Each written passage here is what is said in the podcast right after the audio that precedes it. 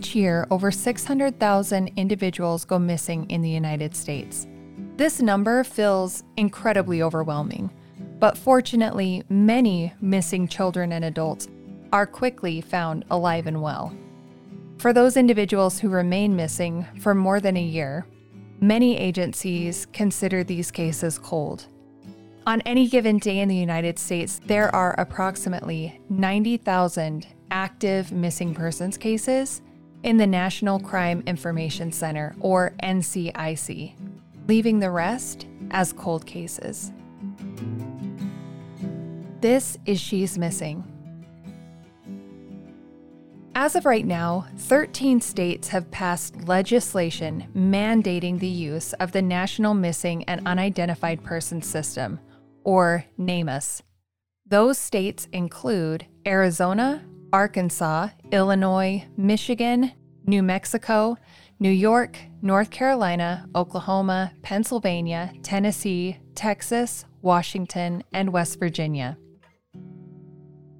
If your state was not mentioned, you may want to talk to your legislator about joining this list. By using NamUs, I was able to quickly search for any missing person in my state and even narrow it down by county. However, because it's not mandated for the state of Idaho, I'm not exactly sure how accurate this list is. I would hate for anyone to be left off of this list. According to NamUs, the oldest missing persons case in Idaho is Dorothy Wright Weiler, who disappeared when she was 22 years old. Unfortunately, this list has continued to grow over the years. There are now currently 130 missing persons cases in the state of Idaho, according to NamUs. Nine of those missing are from Bonneville County. I would like to tell you a little bit about each of their cases.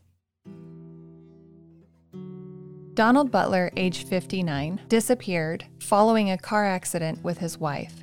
His car was found submerged in the Snake River. His wife was still buckled inside the car, but Donald was never recovered. He is presumed drowned. Rex Hill, age 6, Larry Hill, his father, age 38, Tony Schiss, age 10, and her father, Laddie Schiss, age 38.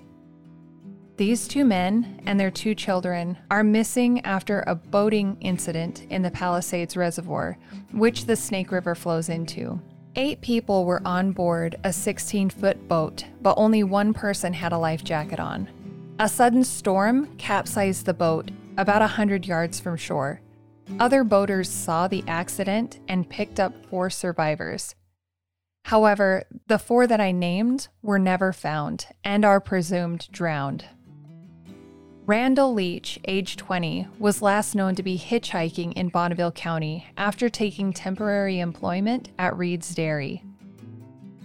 Wayne Heath, age 37, was fishing with a friend in the Snake River when the boat filled with water. He never made it to shore and is presumed drowned. Darwin Vest, age 48, disappeared after leaving a downtown bar. He had met with friends for a weekly trivia game, which was very normal for him. And although it was raining, he walked home, leaving his car parked near the bar. At first, he was presumed drowned in the nearby Snake River. However, later, his disappearance was considered suspicious. That leaves us with Amber Hoopes, who was 20 years old when she disappeared from her home on September 14, 2001. We will learn more about her in season two. For now, I want to play the audio from the awareness event for Missing Persons Day on September 14th. I am so grateful for the attendance that we had at this live event. I hope in the coming years the attendance at this event will continue to grow.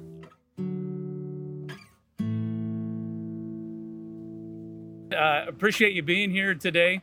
Um, we have four people that are going to give a few remarks and um, and talk about uh, this day and, and, some of the significant things about why uh, we're here on this day. First, we'll hear from uh, Captain Tony Glenn from the Bonneville County Sheriff's Office, followed by retired Sheriff Paul Wilde, uh, retired from Bonneville County Sheriff's Office, uh, and then Audrey Burgener, um, who is aunt to Amber Hoopes and then Emily, who is part of the uh, She's Missing podcast. So, with that, I'll go ahead and turn it over to Captain Glenn.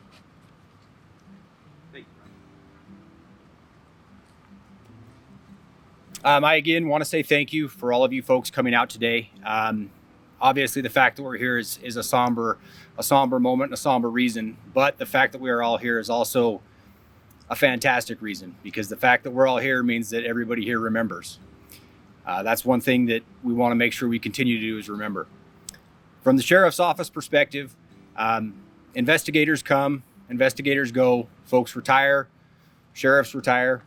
Um, but one thing that doesn't change is our dedication to the cases that involve all of these folks.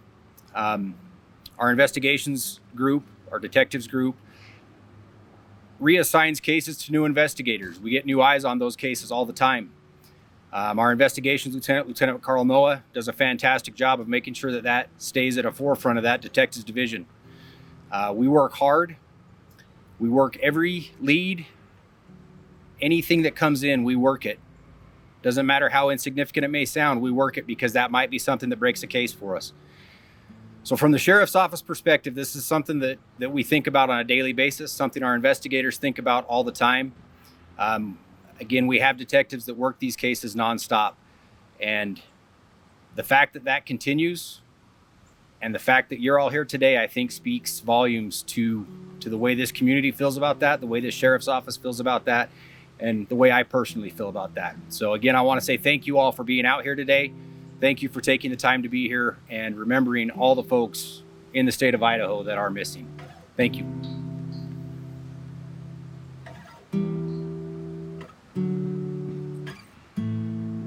As we uh, look at today, we look back and uh, realize how this all started and that Amber was the reason that Idaho Missing Persons became a special day in the state of Idaho. It's about relationships and it's about commitment. And as Tony said, the detectives are committed to doing their job and making sure things are are handled. It's about commitment even after retirement. It's about commitment after leaving the office. And I can see that there's deputies here that are committed to this, that were part of these cases, that are part of the lives of these people.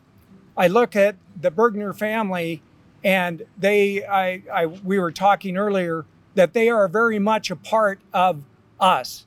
They're very much a part of this office. They're very much a part of every one of the investigators that were working the case.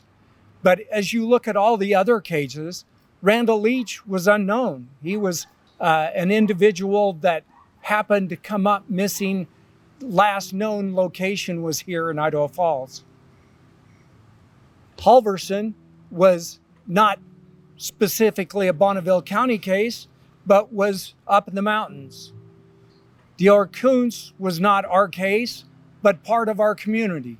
So we remember these names, we remember these people, we remember them and commit to them and want you to know as the families that even though retired, I commit to you, the office commits to you, and we will continue uh, I, I don't let a day go by that I don't hear and talk to people and realize that these cases are still very much a part of our community. And we will continue to work these cases even after we're gone. Thank you.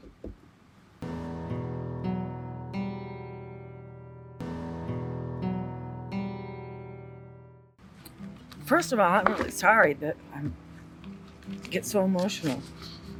I want to thank everybody for coming. To remember those missing people in Idaho. I would like to thank Emily, where are you, for putting all this together and hoping we can work together in the future to educate and, and remember those that are still missing and still looking for the lost. My name is Audra Burgener. I'm Amber's aunt. I would just like to explain a little bit about how Missing Persons Day came about.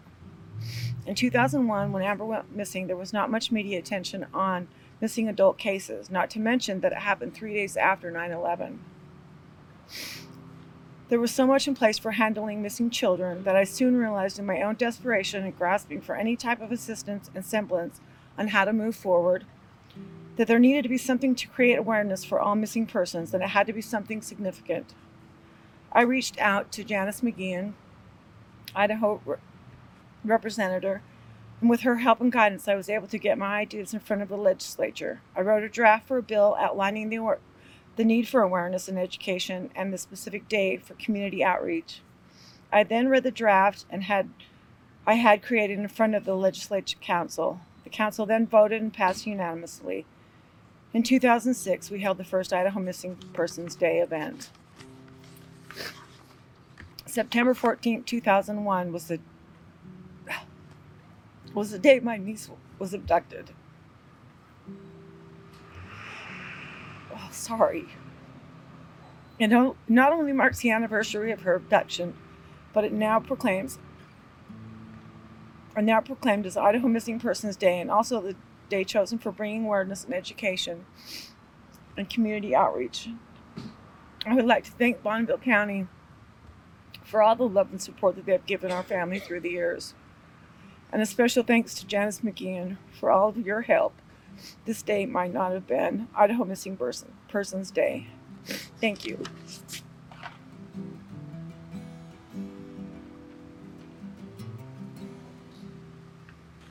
I want to start by thanking Bonneville County Sheriff's Office um, for making this event happen. I also want to thank Audra for all the work that she put in. She put a lot of time and effort into making uh, Missing Persons Day a reality in our state, and I'm very grateful for her efforts in that. Um, I also want to give a special thanks to Megan, who shared her story on the She's Missing podcast it's an incredible story. And because she was willing to share that, uh, it has brought a spotlight to Amber's case again and has brought a lot of interest from the community. It has also sparked an interest in other missing persons cases throughout Idaho and throughout the country for those who are listening to the podcast. And I just really appreciate her, her willingness. She really is a hero. Um, now, I want to take a minute to speak about two things. The first the power of community involvement. And the second is the importance of recognizing Missing Persons Day. I think it's pretty natural for all of us to assume that when someone goes missing, the police will take care of everything. We have a lot of trust in them. Uh, but that what often gets overlooked is the power that each one of us have um, to assist in these investigations. We can help with the searches. We can help with distributing flyers organizing community efforts, and even offer emotional support to the families going through a horrendous ordeal. But there's another way that we might not recognize. In these cases, information may not have been shared during the initial investigation. Uh, and details, they may have been missed or forgotten over time. Those people who knew the missing person or had a unique relationship with them, or even knew a suspect in the case, they might hold vital clues that can reignite a cold case. So, as citizens, it's our responsibility to share that information that we might have, even if we think it's already been said or it's information that everybody knows. Everybody has said that, everybody's talked about that. You just never know. Sure, it might be nothing, but it also might be everything that the police need to connect the dots and, and solve a, a, missing person's case. So it's, imp- it's important to share that information. As for the importance of recognizing Missing Persons Day, it's about showing respect. It's about honoring the memory of those who have gone missing. Um, and it's, it's about acknowledging the pain that their families have had to endure. It gives families a chance to tell their stories, to share their stories, express their grief, and to and to seek support from us, the community.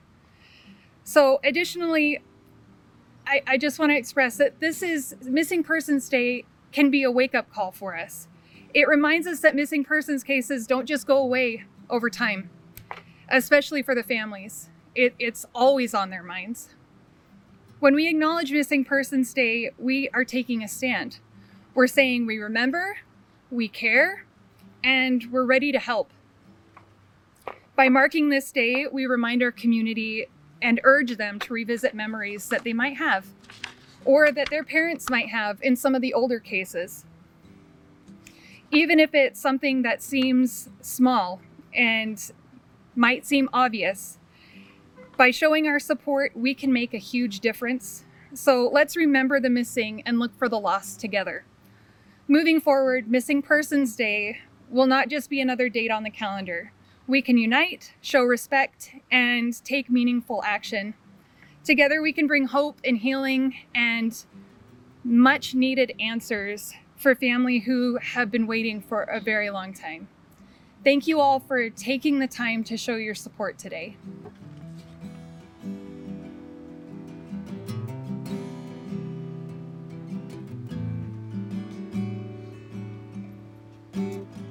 So, thanks again for for all of you taking time out of your day to uh, be with us here, and um, for for media here. If there's some folks that you want to interview after, I can help set that up. But uh, once again, appreciate uh, you guys coming here and, and people taking time to speak about this. Thank you.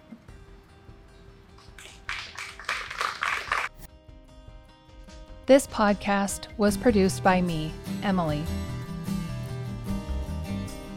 You can find more information and a contact form at she'smissingpodcast.com.